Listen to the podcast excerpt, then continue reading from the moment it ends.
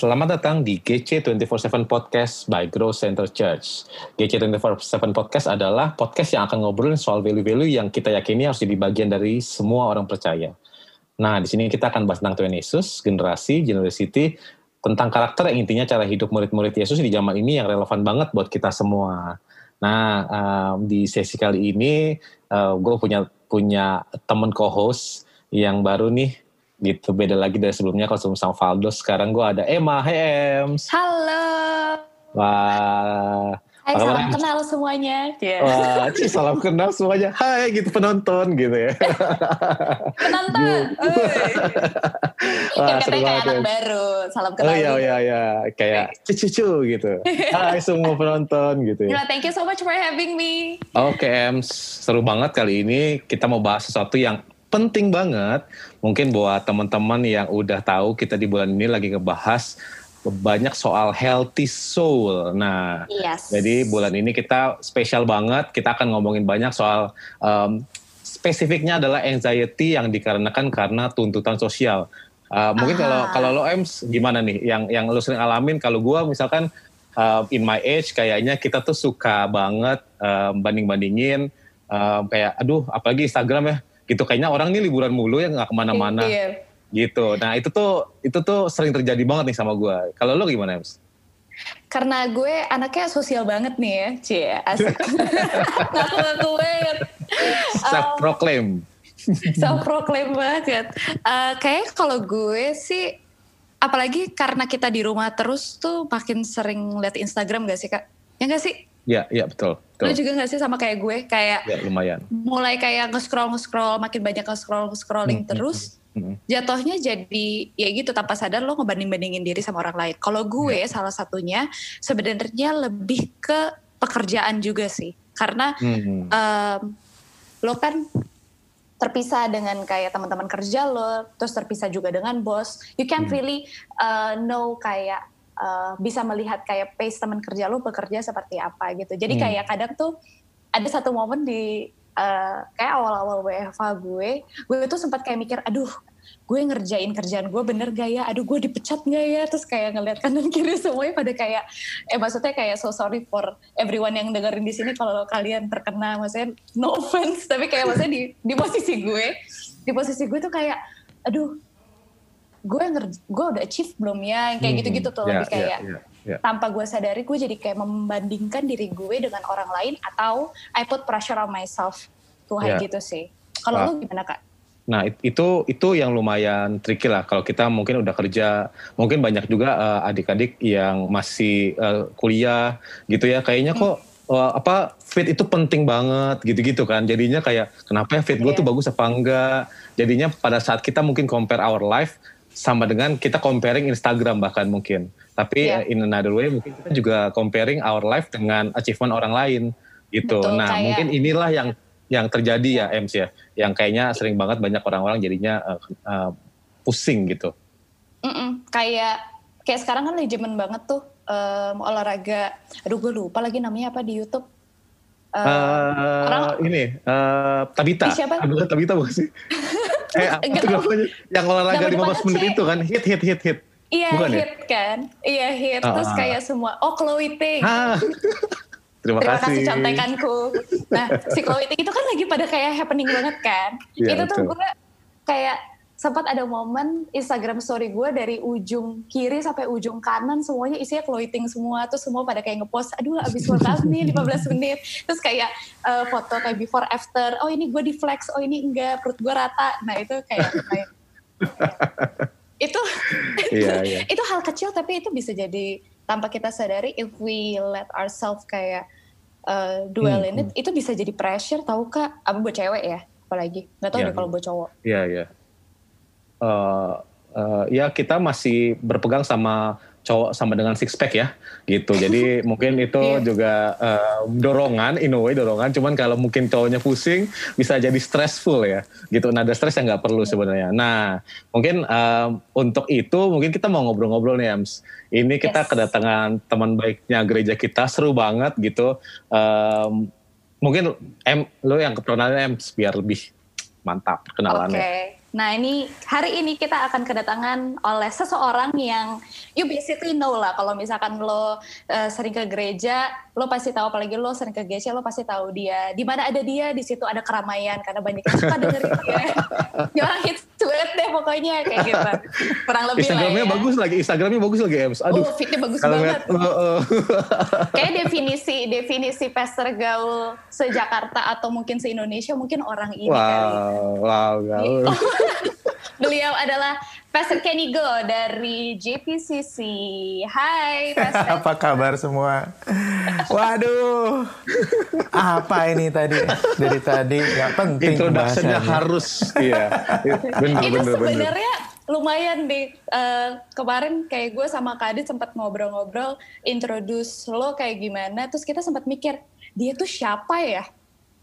Kayak Hmm. dia, dia pastor, tapi kayak dia pastor apa ya? Because you're Iya. basically good at everything. I mean, Iya. like, bukan peres, That's not tapi true. Well, uh, thank you so much Pastor Kenny udah join kita hari ini. Thank you. Thank you Um, introduction-nya luar biasa banget. ya it- itu itu uh, apa adanya uh, Yes. apa pasti uh, mungkin mungkin kalau misalkan uh, around around us yang mungkin di sumuran kita nih Pastor Kenny um, do- what do you think about uh, anxiety dalam konteks um, um, tuntutan sosial? Peer pressure gitu. Um, mungkin apa yang apa yang Pastor Kenny lu, lu punya uh, perspektif apa? Ya, seperti yang tadi kalian udah udah bahas ya eh, pas di pembukaan Eh, apa eh, salah satu hal yang berkontribusi eh, dalam isu anxiety di generasi sekarang ya eh, udah tentu sosial media udah, pasti ya. Eh, dulu kita nggak nggak ada eh, apa namanya nggak ada cara untuk ngintip dalam kehidupan orang lain ya nggak sih? Kayak sibuk sendiri-sendiri aja kalau nggak ada nggak ngumpul cerita atau nggak ada yang kasih tahu ya kita nggak tahu pernah ngapain aja gitu. Sekarang sampai ya makan apa nonton apa baca apa hangout sama siapa eh, itu semua bisa kita lihat di sosial media gitu. Dan tentu a- akibatnya kita jadi saling compare satu sama lain ya. Kok gua nggak bisa pergi ke tempat yang dia pergi kok gua ya intinya kok hidup gua nggak seperti dia gitu. Eh, itu cukup untuk membuat eh, seseorang ya anxious ya untuk merasa bahwa dirinya tuh nggak sebagus orang lain gitu. Eh, dan itu real banget. Saya melihat itu real banget efek dari sosial media gitu. Eh, bahkan eh, sekarang actually ada bagusnya sih. Eh, kayaknya dalam setahun terakhir atau bahkan lebih eh, udah mulai ada ini ya kegiatan atau movement eh, untuk detox sosial media ya nggak? Eh, puasa sosmed ya, gitu. Kayak sekarang tuh jadi cool juga tuh sekarang. Iya, tapi ya, ya itu itu itu soal eh, eh, apa anxiety secara umum sekarang. Saya tahu itu itu salah satu faktor yang paling besar lah ya. Not everything, nggak semuanya di situ. Eh, kalau saya yang personally saya alami eh, isunya bukan social media, tapi hal-hal lain ya. Eh, tapi social media is real karena saya melayani banyak orang yang memang isunya di situ. Ya. Maksudnya eh, eh, masalah yang dihadapi karena social media is real. Anxiety. like I said tadi kan um, you're uh, basically very famous gitu lah. Kayak siapa sih yang tak kenal seorang Kenny Go No, gitu kan. no, no, no, I'm not. Di- dibanding dibanding banyak pastor lain di JPCC saya mah, aduh, cuma berapa berapa orang yang follow ini Emma gitu. create pressure ya Emma mau bikin uh, Pastor Kenny anxiety ya dan dan jujur aja, jujur aja kalau lihat feed saya, eh, kalau lihat feed gue, gue belum post apa-apa sejak Januari kayaknya, sejak Desember. Jadi udah setengah tahun nggak post apa-apa di feed sama sekali. Iya. Look at you. Uh, you know, um, Why? ya i- interesting sih bisa dibahas sih itu. boleh boleh Pastor boleh Is boleh it- banget is sih it kita pengen because tahu kayak karena kan tadi lo sempat bilang uh, pastor kayak uh, anxiety lo tuh sebenarnya in your case kalau kita boleh tanya um, it's not about social media kayak gitu. Hmm. Ya itu Ya. if you can uh, jelasin ke kita juga kenapa why are you kayak disappear gitu tiba-tiba disappear dari social media nggak ngepost apa-apa is it because of anxiety maybe or Ya, ceritanya panjang nih, uh, karena sebelum ini kan sebenarnya udah ada briefing dari kalian kan, cuma waktu gue baca, waduh ini ini ceritanya mau dari mana ya? It's, it's a lot of things, ada banyak hal Kita gitu. Cuma tiga jam kok uh, untuk Pastor Kenny hari ini.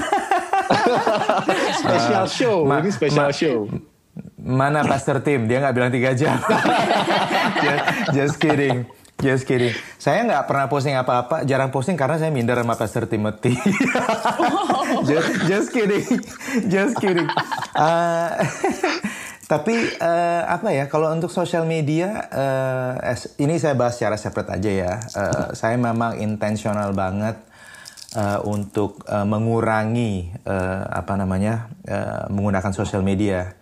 Uh, itu itu itu by by choice ya. Hmm. Uh, karena uh, apa ya ya saya saya orangnya memang agak isengnya suka suka bereksperimentasi gitu. Uh, saya sangat dipengaruhi ini balik ke saya lagi formal banget harusnya gue lu aja ya. Uh, gue gue udah uh, gue tahun lalu sempat baca buku uh, yang ditulis uh, oleh seorang bernama Cal Newport uh, C A L Cal Cal Newport dia nulis tentang deep work gitu. Uh, dia menulis tentang deep work dan salah satu chapter itu di, di dedicate uh, uh, menyarankan orang-orang untuk untuk quit sosial media gitu gue wow. gue sih nggak mau sampai quit ya karena ya mungkin di budaya kita kita masih butuh untuk connect hmm. satu sama lain gitu loh sosial media tapi tapi gue minimize banget gitu dan dan uh, sangat intensional kalau kalian lihat mungkin di IG story gue biasanya yang gue posting adalah hal-hal uh, yang uh, berkaitan dengan pengumuman buat pelayanan atau gereja gitu. Uh, apa atau ya hal-hal yang gue yakin berguna buat orang-orang lah gitu. Um, karena ya it, itu itu yang surface level ya. Uh, dan juga uh, apa untuk minimize social media supaya ya bisa fokus uh, creative work terutama. Saya selalu menganggap pekerjaan saya itu kreatif Uh, meskipun banyak yang bilang ya lu kan leading position, lu managing position, tapi it's a lot of creativity sebenarnya. Mm-hmm. Uh, karena harus mikirin konten, harus mikirin mau ngomong apa buat mereka, mm-hmm. uh, apa harus uh, menggali firman ya. Uh, mm. I don't read Bible all day nggak begitu. Cuma cuma kalau memang lagi harus ya it's great untuk bisa fokus gitu. Um, gue suka banyak eh, baca banyak research tentang the power of boredom. Itu uh, wow. kayak sekarang tuh orang tuh jarang jarang bosen gitu. Gue ingat waktu ah, aduh ini jadi reveal usia gitu kan. Tapi zaman zaman masih masih jauh lebih muda ya masih jauh lebih muda uh, ada saat-saatnya di mana bosen dan daydreaming gitu. Kayak ngebayangin oh ini bisa hmm. begini bisa begitu. Dan itu itu penting untuk kreativitas kita ya.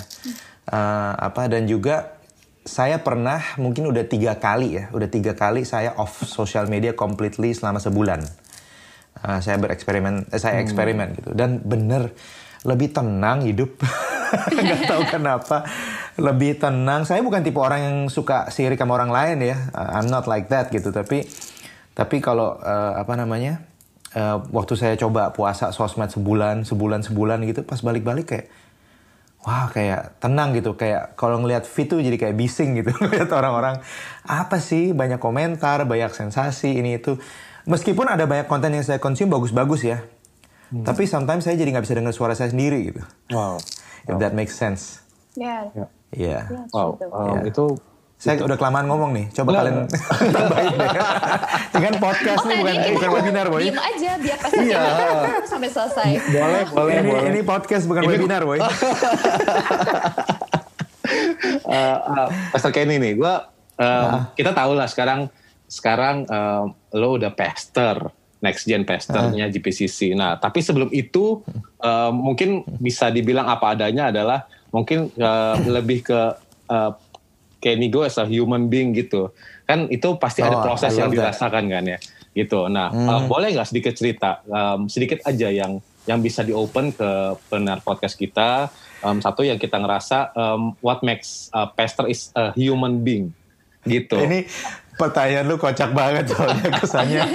Sekarang lu pastor, dulu kan lu human being. soalnya kayak okay, okay. Ini iya, sih that way, like to be really honest gitu buat kita yang non pastor kayak gitu kan. Ngerti kok, ngerti banget, ngerti banget pertanyaannya dan uh, apa entah kenapa ya budaya kita kali ya yang harus kita ubah hmm. gitu. Uh, ya, ini langsung aja vulnerable ya sama iya. kalian yeah. ya hmm, ekspektasi jemaat terhadap pastornya kayak gitu-gitu yang killing your pastors gitu. Wow. Uh, you know, so sering kali uh, apa uh, saya temukan ya kita expect too much. Uh, I've been guilty of that juga ya dulu uh, sampai saya sendiri jadi pastor. In fact, jujur ini ini true story. Uh, waktu gue ditawarin jadi pastor, gue tuh nggak nggak pengen pengen amat gitu. gue nggak pengen amat gitu. Bukan bukannya apa, cuma uh, look saya saya suka uh, apa uh, bantu orang, saya suka pelayanannya ya. Uh, wait, let me say that properly. Saya bukan suka pelayanan begitu. Maksud saya adalah saya suka uh, kemampuan atau platform untuk bisa reach lebih banyak orang lagi gitu untuk bantu mereka. I like that ya. Uh, tapi saya agak parno dengan ekspektasi orang-orang bahwa you know dia tuh harus harus uh, sempurna gitu. Hmm. Dia udah nggak manusia. It, itu itu itu crushing buat saya juga sendiri juga crushing. Itu um, itu yang membuat saya juga sekarang kan ya mau gimana saya harus hati-hati uh, apa yang saya post. Saya harus hati-hati ngomongnya seperti apa ya. Um, yeah, so so uh, if I want to talk to you about being human, um, saya orangnya sebenarnya uh, dulu dikenal mulutnya pedas, ya, banget. Dia penjulit. Banget. Ya, uh, wah tukang julid deh, banget. Uh, apa? Banget, banget, banget. Uh, very sarcastic person saya. Uh, apa? Uh, kadang ngomong baru mikir ya, tiba-tiba kayak gitu lalu menyesal uh, saya saya lumayan jago minta maaf ya, karena itu dulu karena karena uh, apa uh, suka buat kesalahan suka salah ngomong uh, nah sekarang nggak boleh banyak salah ngomong sekarang lebih banyak diem aja gitu uh, and it's real it's real uh, makanya penting untuk ada uh, mekanisme baru sistem baru lingkungan baru untuk bisa uh, bantu saya cope dan manage semua itu dengan baik gitu dengan wise. Ya contoh lah contoh ya. Uh, tong sampah gue di mana? Gitu. Ngerti gak sih maksudnya? Hmm, ya paham, ada paham. gitu. harus harus ada beberapa orang yang yang saya saya trust yang saya bisa jadi diri sendiri ya. Hmm. I can be myself dan saya bisa rant um, uh, soal apa pun tanpa dijudge uh, dan uh, tanpa diguruin juga gitu. Uh, ya so that's that's being real with you guys. Uh, sampai hari ini saya masih ada beberapa teman-teman yang ya my go to lah. Saya mau mau nyampah mau kayak gimana ya pasti didengerin gitu sama mereka. Yang penting gak nyampah di sosial media. Gitu. ya betul. Thank you so much Pesta yeah. for opening ya. Itu. Ya yeah, ya, yeah, there's more to come nanti. Yeah. Siapa wow. tahu muncul lagi. Can you talk yeah. about like from uh, kayak apa ya proses yang dialami ketika menjadi tanda kutip manusia, kemudian menjadi tanda kutip seorang pastor kayak gitu. Do you like from yeah. your experience? Karena ini yang banyak dialami oleh gue, mungkin Kak Adit hmm. juga dan banyak teman-teman yang mendengarkan gitu. Uh, pernah nggak sih yeah. lo merasa kayak lo membandingkan diri lo dengan kayak pastor-pastor yang lain atau dengan orang lain? Wah itu kayak, itu pertanyaan yang bagus banget. How do you cope with that? I mean, itu pertanyaan yang bagus banget uh, and sorry gue mulai terharu nih karena kayak kalian uh, seolah datang di waktu yang tepat nih. Karena gue in the middle of something right now. So ingat ya teman-teman semua pendengar podcast I'm in the middle of sesuatu sekarang ini. Ntar gue share deh. Cuma uh, apa prosesnya ya. Uh, jujur uh, itu salah satu uh, contributing factor. Karena gini, sebelum gue jadi pastor, sebelum gue jadi pastor, sebelum gue ditahbiskan dan diordain jadi pastor di JPCC, uh, eh, gue kan dikasih kepercayaan untuk pegang seluruh next gen tuh. Hmm. Ya, di mana ada gabungan antara kids dan youth uh, dan ini langsung masuk to my story kali ya, nggak apa-apa ya. Hmm. Uh, apa? Silahkan. Kan waktu waktu ngambil alih youth tuh tahun 2013. Uh, dan karena memang gue lagi banyak ide, uh, penuh semangat gitu ya. Uh, singkat cerita, uh, youth di JPCC itu berkembang cukup cepat lah. Uh, kita cukup berhasil uh, ngetes banyak sekali teori dan ju jujur kayaknya nggak banyak orang tahu gue siapa sampai gue pegang youth di JPCC deh. ya, jadi uh, apa? Uh, padahal udah cukup lama di situ kan. Ya sebelum itu di TW Youth lah ya, tapi ya udahlah ada WL-WL lain yang lebih terkenal gitu. Cuma cuma waktu gue pegang youth JPCC itu berhasil uh, apa? Uh, dalam waktu yang sangat singkat ya uh, timnya bertumbuh uh, cukup uh, pesat dalam waktu yang sangat singkat uh, dan gue nggak terbiasa handle sesuatu yang begitu besar gitu. Hmm. Uh, apa pertama ada momentum ya keberhasilan. Jadi wah mendadak diminta bantu sana sini gitu. Lalu ada ada yang undang bicara sana sini gitu kan, undangan mulai masuk gitu. Lalu setelah itu uh, apa namanya?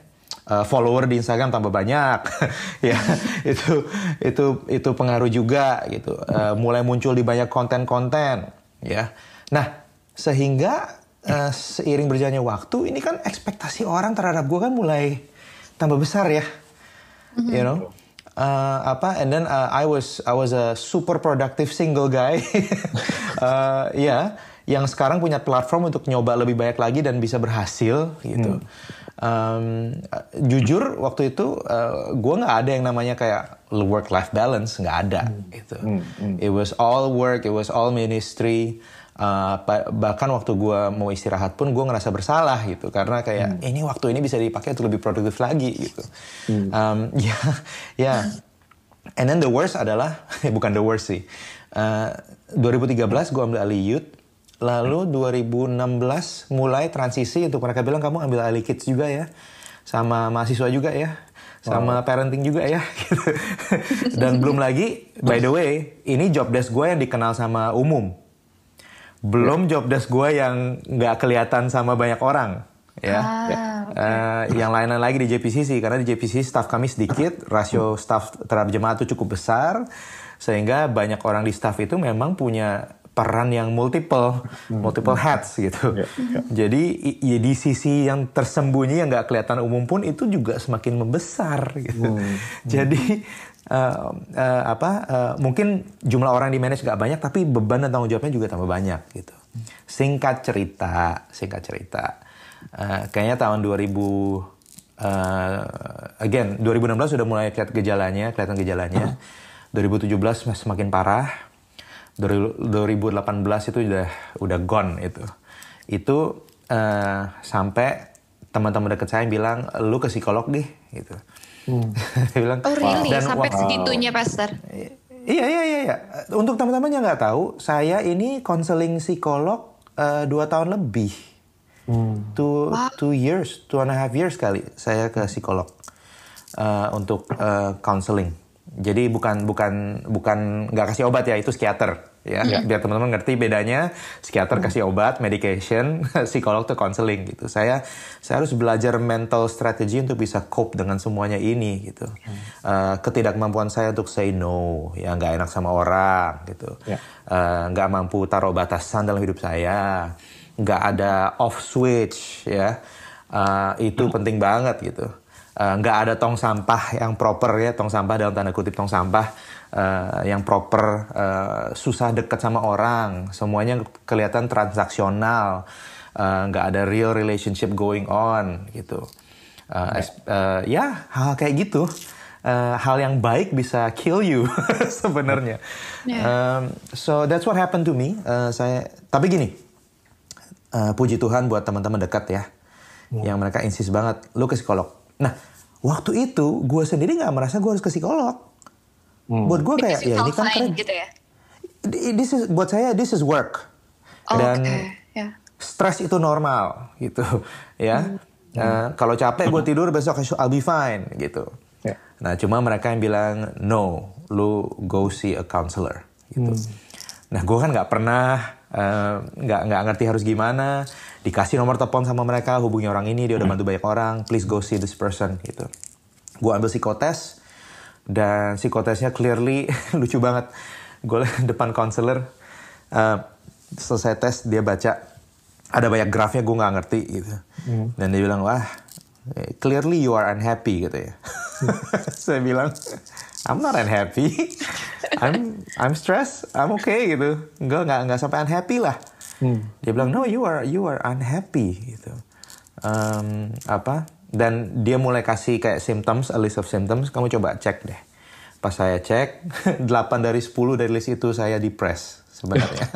Ini wow. symptoms of depression. Hmm, hmm. Iya. Iya. So saya sampai kalau tidur harus pakai obat segala hmm. kayak gitu-gitu. Hmm. So that's what happened to me.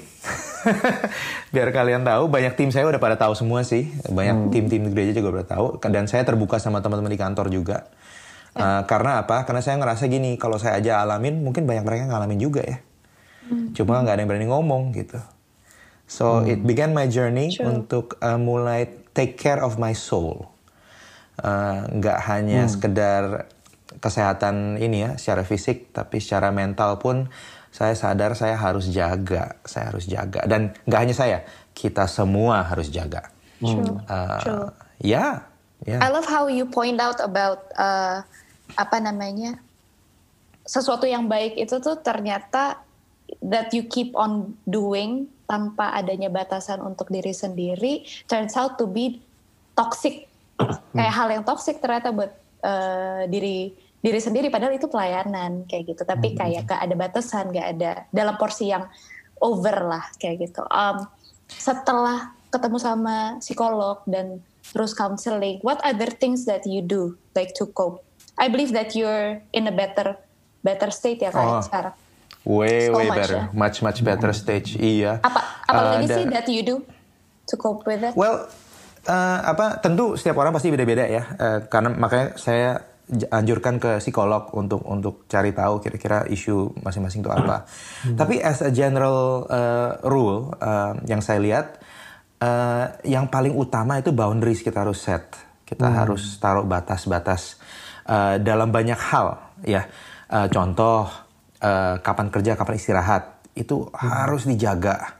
Apalagi hmm, yeah. di season seperti ini ya work from home ya. Saya selalu bilang sama tim saya, please jangan sampai kebablasan kerja 24 jam. Hmm. Ya karena kerjaan kita banyak banget. Uh, saya nggak tahu teman-teman yang lain tapi di sini lumayan banyak gitu. Uh, apa dan saya bilang uh, please kalau jam kerja kerja kalau jam istirahat ya istirahat gitu. Hmm. Uh, hmm. Jangan sampai kebablasan. That's not good. Ya, lalu uh, kalau yang social media, it's kind of a personal thing. Setiap orang beda-beda. Tapi that's what I do. I, I do limit. Saya uh, ada masa-masa di mana saya delete app-nya. Hmm. Uh, apa sampai ya saya ngerasa udah lebih waras baru saya install lagi. Hmm. Um, apalagi yang saya lakukan ya? Um, oh, ada sebuah buku yang change my life. Uh, saya udah sempat IG IG story beberapa saat yang lalu. Uh, Pastor Timothy sempat nanya saya tentang buku itu. Uh, cuma one of the things yang penting banget nih, yang banyak uh, orang anxiety harus ngerti ya, uh, adalah uh, pentingnya untuk ada connection sama orang lain. Hmm. That is so important. Uh, bukan basa-basi ya, bukan cuma sekedar kayak hi bye gitu, oh I see your face, you see my face, bukan seperti itu. Hmm. Tapi deep meaningful connection tuh penting banget untuk kesehatan mental kita. Dan ini hmm. yang saya sadar uh, waktu saya uh, pelayanan dan pelayanan semakin besar, uh, I lost that gitu. Hmm. Uh, karena saya terutama sama tim saya gitu. Oh, saya harus kelihatan kuat. hmm. saya harus harus kelihatan I know what I'm doing gitu. Saya harus kelihatan bahwa saya punya uh, clarity gitu. Hmm. Dan untuk kayak gitu kan kadang kan jujur aja sebagai manusia kita kadang nggak tahu what the next step is gitu. Yeah. Kita nggak tahu true, harus ngapain. True we don't know gitu. Uh, apa cuma pura-pura kuat aja biar lu nggak panik gitu kan. yeah, It's true gitu. Tapi yeah. tapi sekarang um, uh, even di timnya saya, even di timnya uh, apa uh, core tim saya, saya belajar untuk ngomong sama mereka I don't know. Hmm, hmm, hmm. saya nggak tahu jawabannya. Yeah. Ya. Um, gue lagi bete. Hmm. gue lagi capek hmm. gue mau istirahat, yeah. gue nggak mau ikut meeting. ini lima oh, hal okay. yang gue belajar untuk ngomong ke core timnya gue sendiri. Hmm, hmm. gitu. I, I won't say this untuk ke tim yang lain-lain ya gitu. Itu hmm. mereka deh gitu. Tapi hmm. tapi to my core team they have to know bahwa I'm human dan lu juga free to be human kok gitu. Hmm, hmm. Jadi uh, ya these are practical things yang sehari-hari gitu ya uh, commit time untuk have fun sama teman-teman itu penting banget. Uh, hmm. Commit time untuk hobi penting banget. Commit waktu untuk um, go out in nature ke taman hmm. itu penting banget ya. Hmm. Uh, jemuran itu it's, it's true, eh, you know. Kayaknya trivial banget tapi itu itu it's real, it's very yeah. real. Uh, yeah. Kalau udah ngalamin anxiety atau depression, pas ng pas ngelakuin semua itu, you will see the difference. It's it's very different. So good. Yeah, so far so far. Thank you for the tips. ya itu bagus banget sih. Um, uh, gue coba ini ya Pester. Jadi gue coba coba lihat dari another angle. Saat tadi kan kalau kalau sisi lu lebih banyak kayak um, anxiety comes from um, stress yang lu put pressure on yourself gitu kayak kayaknya nggak boleh bilang enggak nih sama orang gitu. Um, what would you say ke orang yang memang uh, anxiety itu comes from takut uh, ngecewain orang lain, takut um, mungkin takut bahkan uh, orang lain melihat dia jelek atau even takut um, apa bahasanya berangkat dari sebuah ketakutan yang memang itu membuat dia kayak ngebandingin diri sama orang lain gitu, cemas terus, takut untuk gagal. What would you say to orang yang kayak gitu? Uh, that's exactly apa yang gue alamin Hmm. Wow. That's it. Itu gitu. Oh. Karena gue gua kan mimpin orang-orang ini. Ya gue nggak mau ngecewain mereka gitu. Itu pertama. Kedua, gue kan punya banyak bos nih. hmm. Gue juga nggak mau ngecewain mereka. Dan kadang kalau mereka kasih gue kerjaan, ya di saat gue nggak hmm. mampu, gue harus bisa say no. Hmm. Which dulu gue jarang bisa. I couldn't gitu. Gue nggak you know buat gue oke okay, ya dan beres kenapa karena gue mau jadi orang yang bisa diandalkan hmm, hmm. ya yeah, bukan yeah. soal gue ya yeah, and I realize bahwa itu pun bentuk sebuah bentuk insecurity gitu oh. bahwa gue cuma bisa dapat uh, my worth nilai gue uh, gue cuma bisa merasa layak kalau gue perform hmm, hmm. gitu itu itu sesuatu yang memang butuh waktu dan uh, butuh courage untuk eksperimen. Nah ini yang ini yang senang, saya senang nih waktu itu uh, kan saya lagi konseling nih ya. Jadi ini kan semua saya share ke konselor saya. Mm-hmm. Ya udah we take it slow. Dia bilang gini deh. So in the next few days, lima hari ke depan deh, ya. Uh, coba lima hari ini aja. Ya, bukan change forever, tapi lima hari ini. Um, saat ada seseorang rekan kerja di kantor atau siapa pun ya yang minta kamu minta tolong kamu untuk ngelakuin sesuatu. Meskipun kamu bisa. Coba kamu say no. Coba deh. Itu. And I did. Dan itu susahnya minta ampun. tapi cuma untuk tapi kalau cuma untuk PR minggu itu doang gue bisa. Hmm, hmm, hmm. Gitu. Okay. And then yang yang yang menarik adalah setelah gue latihan beberapa minggu seperti itu, ternyata waktu gue say no, mereka fine fine aja kok. hmm. It's know? just in your Saat head, gua, right? Kalau it is in my head gitu. Yeah. Beneran, it's in my head banget gitu. Ya, ya kalau nggak fine pun, abis bete, terus mau apa? Ya hmm. udah, selesai. Bener. Kenapa semua orang harus suka sama lu gitu? Hmm, hmm, hmm. Kan nggak hmm. harus. Wah, you know, for me itu huge. Kalau DISC ya, I itu struggle paling gede di situ salah satunya. gue I mentok gitu, ya. Uh, dan belum lagi kalau wah sorry gue bring this up cuma mungkin kalian demen enneagram juga gue nggak tahu deh ya hmm. uh, tapi gue oh nomor empat di enneagram iya. berapa kak? I know I'm a number I'm a number four Oke. Okay. Jadi gue yang super mellow, super sensitif mm. ya. Wow. Uh, jadi kalau orang melancholy. yes. Yes, yes. Gue gue orang pal nih in my next gen core team, gue yang paling baper. Gue yang paling baper. Baperan, baperan, beneran beneran you can tell gue kalau ngomong full of emotion gitu ya yeah. uh, kalau yang lain ngomong lempeng aja uh, ya yeah, you know it's it's so funny uh, salah satu eksperimen yang gue uh, apa uh, uh, yang disarankan juga my teams itu banyak kan number five believe it or not hmm. no emotion facts, data, dan dan ngomong apa adanya gitu ya. Hmm. Gue tuh as a leader, gue sebagai leader mereka, gue dikit-dikit kayak, are you okay? Kamu capek nggak?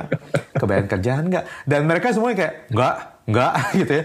Nggak kok, gue masih oke okay kok. Lu mau apa? So, gue juga harus belajar bahwa, oh orang lain tuh nggak sesensitif gue ya. Hmm, gitu. wow. You know, so all these tools and little tips dan uh, apa uh, tips lagi tips dan dan dan dan advice yang saya coba praktekkan minggu demi minggu untuk build better habits aja buat saya gitu. Mm -hmm. Ya. oh, so gua soal denger... kecewain orang segala, it's real lah, iya. it's real. Gue yeah, juga yeah. ngalamin banget. Tapi, oh sorry, sedikit rohani ya. Dari tadi. harus, harus, harus sangat rohani. Banyak ya, rohani makanya, boleh. makanya. Grow Center Church, oke. Okay? Iya. Yeah. uh, uh, apa? Gue ini uh, harus belajar uh, bahwa ya gue punya value karena hmm. Tuhan taruh value sama gue. Yeah. Uh, gue punya value karena uh, apa yang dilakukan Yesus buat gue itu cukup gitu. Hmm. Nggak perlu gue buktikan uh, bahwa gue ini berharga uh, dengan cara perform buat orang lain, dengan cara jangan orang lain, dengan cara bikin IG feed yang bagus gitu, dengan hmm. cara storynya harus bener. No, I mean I'm I'm I'm I've been made uh, worthy karena apa yang Yesus lakukan. Itu darah yeah. dia tuh udah cukup untuk nunjukin bahwa gue ini layak gitu.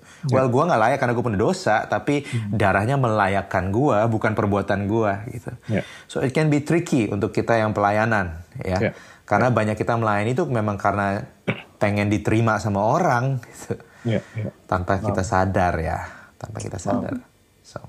So sorry, tadi Emma mau ngomong sesuatu. That's good. Enggak tadi uh, you were talking about like seeing a counselor kayak gitu-gitu. Uh, jadi dengarnya jadi pengen ke counselor sekarang.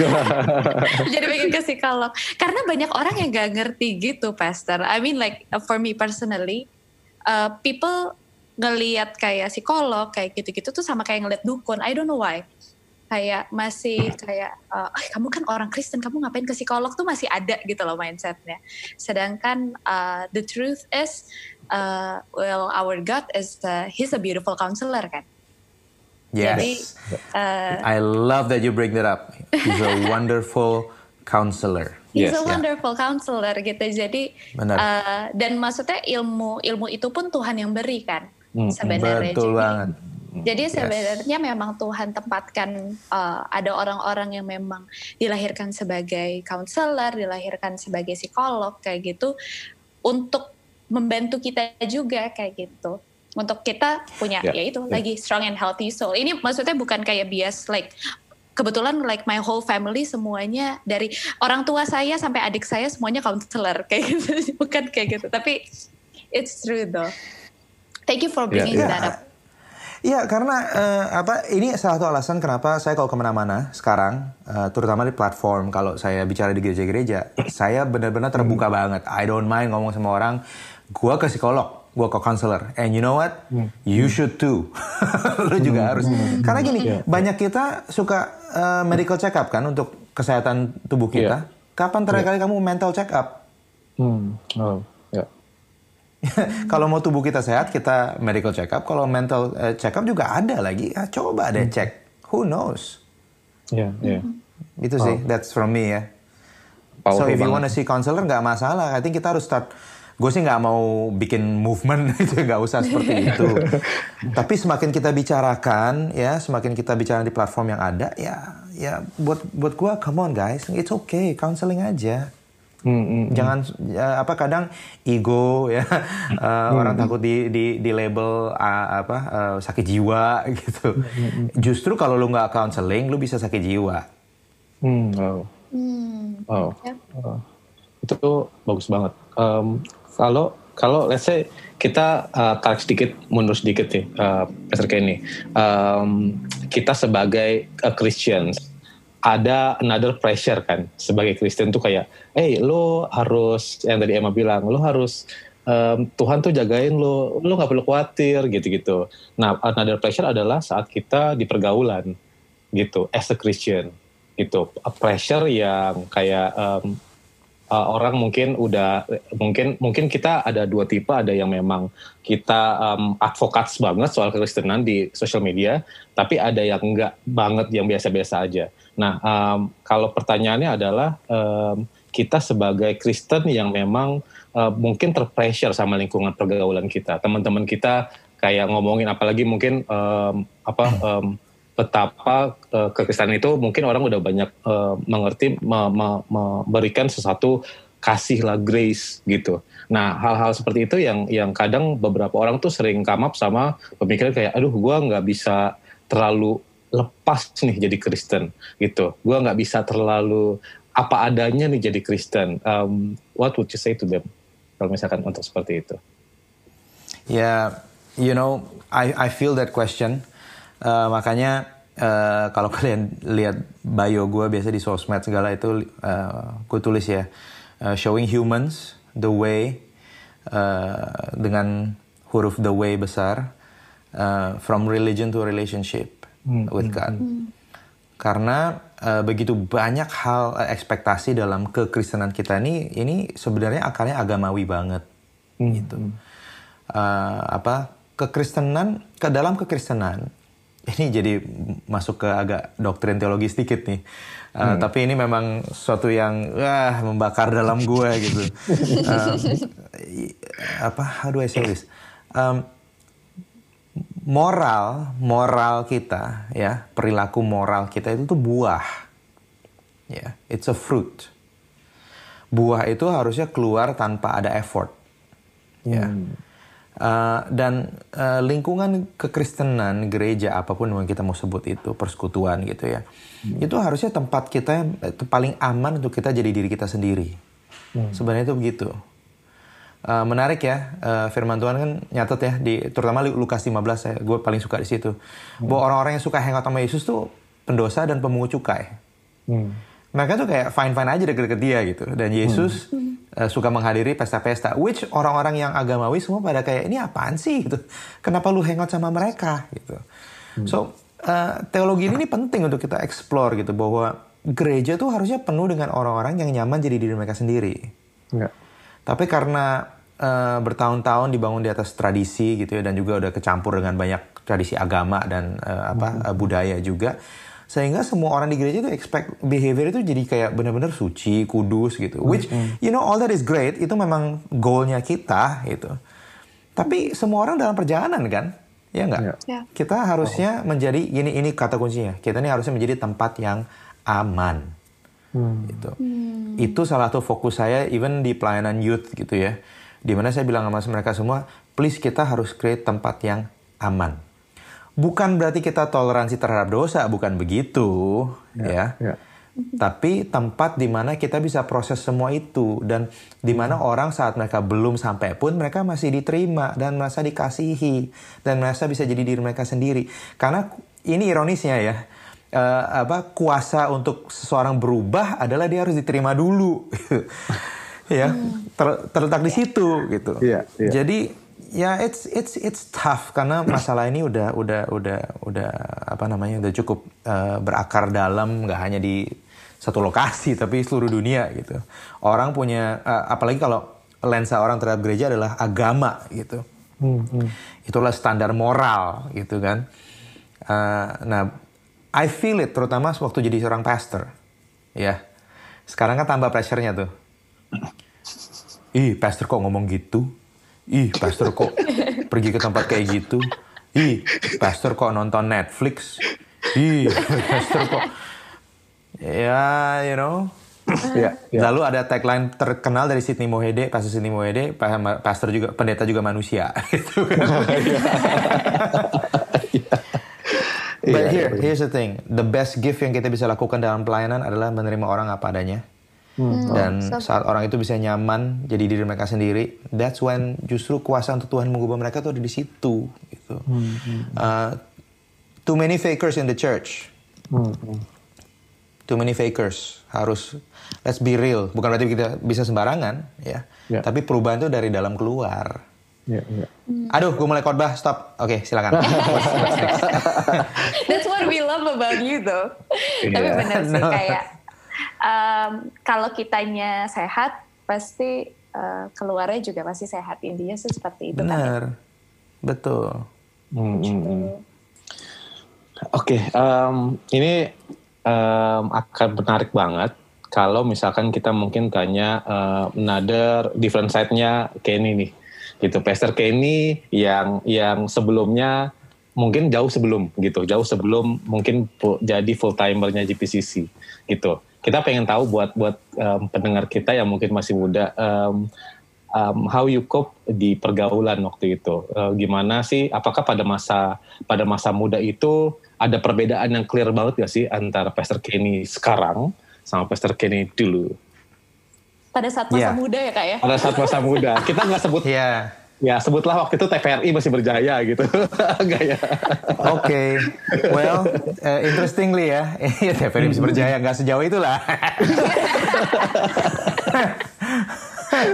Gokil, itu Pastor Timothy bukan gue.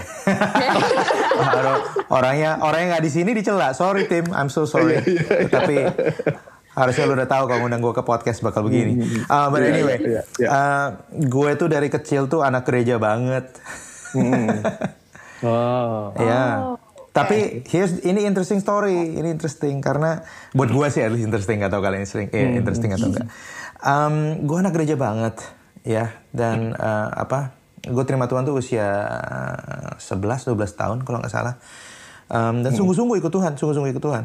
Uh, apa pelayanan, my life ya, apa uh, was change dan lain-lain. Saya uh, benar-benar all the way ministry church ministry church saya church kid banget deh gitu hmm. nggak pernah bandel lah gitu hmm. ya nggak banyak orang sekarang bisa kayak bisa klaim gitu kayaknya gue nggak pernah bandel gitu dari dulu tapi you know what's interesting gue itu jadi judgmental banget orangnya oh. uh, ya gue polisi moral polisi rohani lah gitu. Uh, dan di zaman zaman dulu waktu masih muda uh, eh, gue dikasih banyak kesempatan tentu mimpin di gereja juga ya. But I was the leader yang untouchable gitu. Hmm. gue orang yang yang benar-benar uh, apa namanya uh, ya gitulah. Orang pada bilang ya panutan lah gitu. Dia hmm. uh, apa nggak ada yang bisa se, se holy Kenny lah gitu. If that makes sense gitu ya uh, lihat itu sekarang ke belakang ada ada banyak hal yang I wish nggak terjadi sih cuma ada satu titik, titik dalam hidup saya di mana saya ngalamin krisis iman saya ngalamin krisis uh, apa kepercayaan saya gitu. Uh, saya spesifiknya ini memang sebuah proses yang nggak langsung bam terjadi sekali gitu. Tapi di mana saya melihat. Kok ada orang-orang yang suka berdosa tapi di, kayaknya hidupnya lebih enak daripada orang yang yang kudus gitu. ya hmm. mulai yeah, yeah. mulai make bertanya sense, gitu. Yeah, mulai yeah, bertanya betul. banyak hal gitu. Mulai mulai kayak how come how come bad things happen to good people gitu. Uh, yeah. ya dan good things happen bener, to bad people. itu itu Kok itu salah satu krisis saya. Berdosa berdosa itu seru sih, sedangkan kita yes. yang ikut Tuhan kayak boring banget gitu.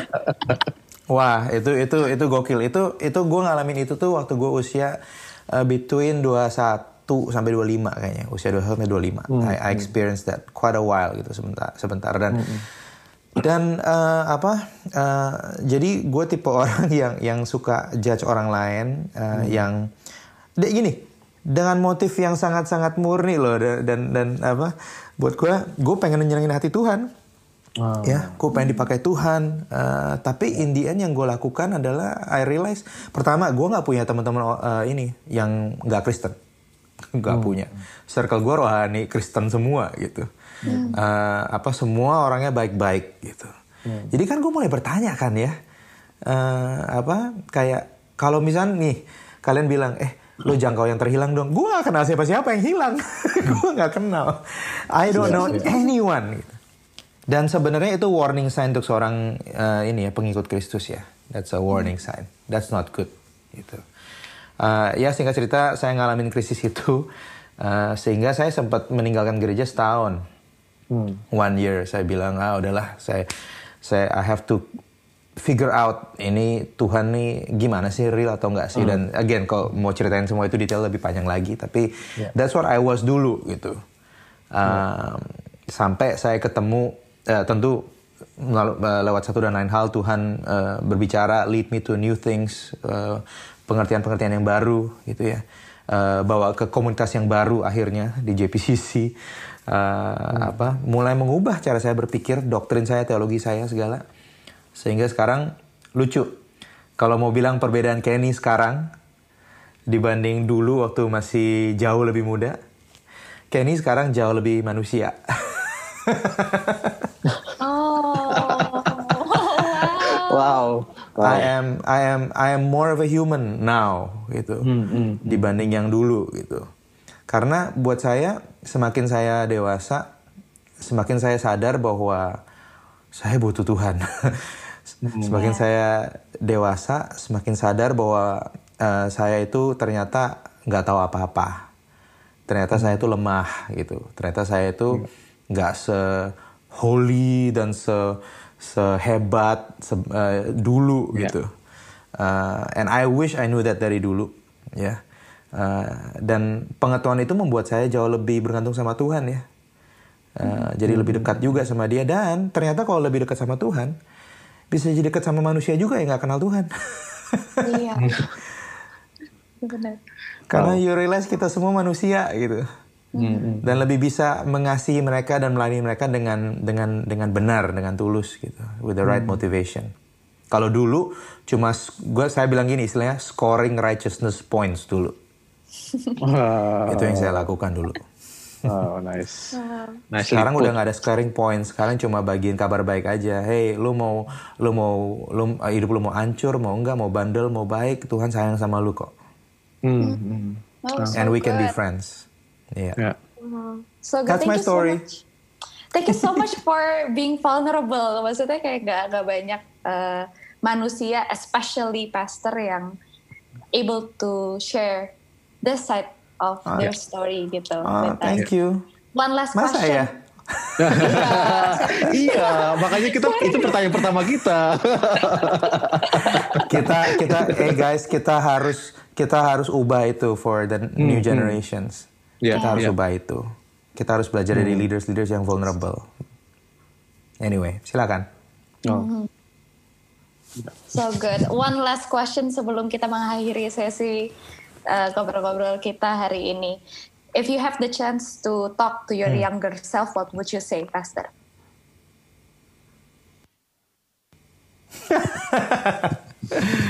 if I if I had a chance to talk to my younger self, ya. Yeah. yeah. Waduh. ini nggak apply ke kalian yang masih muda sekarang soalnya. Lo masih mudanya tuh lima tahun yang lalu kan? Oh iya. uh, you know, if if okay okay okay, real aja deh ya. If I have a chance to ngomong with my younger self, uh, gue akan ngomong lighten up, jangan serius-serius amat. Uh, yeah, no seriously, I wish dulu I had more fun. Mm. Jujur aja. Uh, apa jangan serius-serius amat. Uh, apa? Uh, saya kan bilang uh, apa yang kamu lakukan di gereja eh di sorry yang kamu lakukan di rumah dan di sekolah itu uh, jauh lebih penting dari apa yang kamu lakukan di gereja. Hmm. Saya kan ngomong gitu sih. I will tell that to my younger self. saya bilang ke mereka uh, perilaku kamu di rumah sama uh, apa sekolah gitu ya semua itu itu penting. Saya dulu gara-gara pelayanan dan gereja sekolah saya hancur kok. Hmm, hmm, hmm. Gara-gara gereja loh pelayanan loh. Bukan salah gerejanya ya, salah sayanya. Iya betul betul betul. Wow. Iya, yeah. wow, yes. I would tell that to me. Have fun, uh, pay attention uh, ke hal-hal yang di luar gereja lebih lagi. Bukan berarti keluar dari gereja, just just pay more attention to that gitu hmm. and have fun. Hmm. Jadi wow. manusia gitu ya istilahnya. Thank you so much. Thank you so much for sharing your story, for being open and reminding us kalau hal-hal kecil yang kita lakukan dalam hidup as yeah. as simple as being grateful cerita sama teman yang bisa dipercaya having fun hmm, hmm itu hmm. bisa membantu kita to have a healthy soul. Thank you so much, Pastor. So good. Who cry? thank you, thank you udah dengerin banget. Thank you yeah. banget. Eh, by the way, gue tadi, I know, I don't know kita udah out of time atau enggak. Cuma tadi gue sempat bilang kenapa gue terharu. Kalian nanya gue di tengah-tengah, eh, eh, di saat ini hari ini. Mm-hmm. Um, ini publishnya kapan? Minggu depan ya? Minggu depan. Oke, okay, aman kalau gitu. um, so, so basically, basically uh, apa? Um, gue barusan kemarin kemarin gue barusan taping rekaman uh, pertama kali gue muncul khotbah di ibadah online-nya JPCC hari Minggu hmm, the Sunday. Hmm, hmm. Wow. Oh man, abis gue taping, gue dalam hati udah this really sucks. Oke. okay. Wow. Dan dan dan gue udah nggak bisa ngapa-ngapain dan yang nonton itu akan puluhan ribu hmm. dan sekarang ini gue cuma pengen sembunyi di kamar sampai hari Senin ya.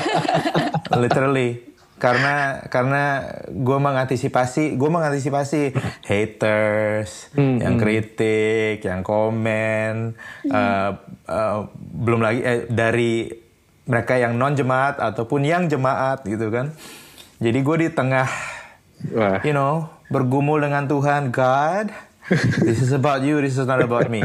Oke, okay, udah if it sucks, it sucks ya udah gitu. Saya di uh. teman-teman saya yang saya nyampah itu udah full uh. dari kemarin sampai hari uh, ini. Uh, like I suck, this is gonna be so bad. Gue udah nggak siap, bla bla bla bla bla. So mendengar kalian nanya seperti tadi, it's refreshing for me. I'm like, oh ya bener juga ya. Yes, okay, I'm gonna depend on God. Wah, wow, ini pasti uh, kita jadi penasaran ya, Ems. Ini ada iya, apa nanti hari Minggu nih? Hari Minggu ini karena, ya? Karena karena sosmed sekarang lagi sensi banget ya. Jadi iya, benar, ya, benar, aku salah benar banget, ngomong benar banget. gitu. Benar oh banget, my gosh banget. gitu. Jadi gue deg-degan banget gitu, lemes dari kemarin. But thank you, talking to you guys sekarang make me feel better banget. Wow. oh, thank you. So happy to hear that. Thanks guys. Thank you.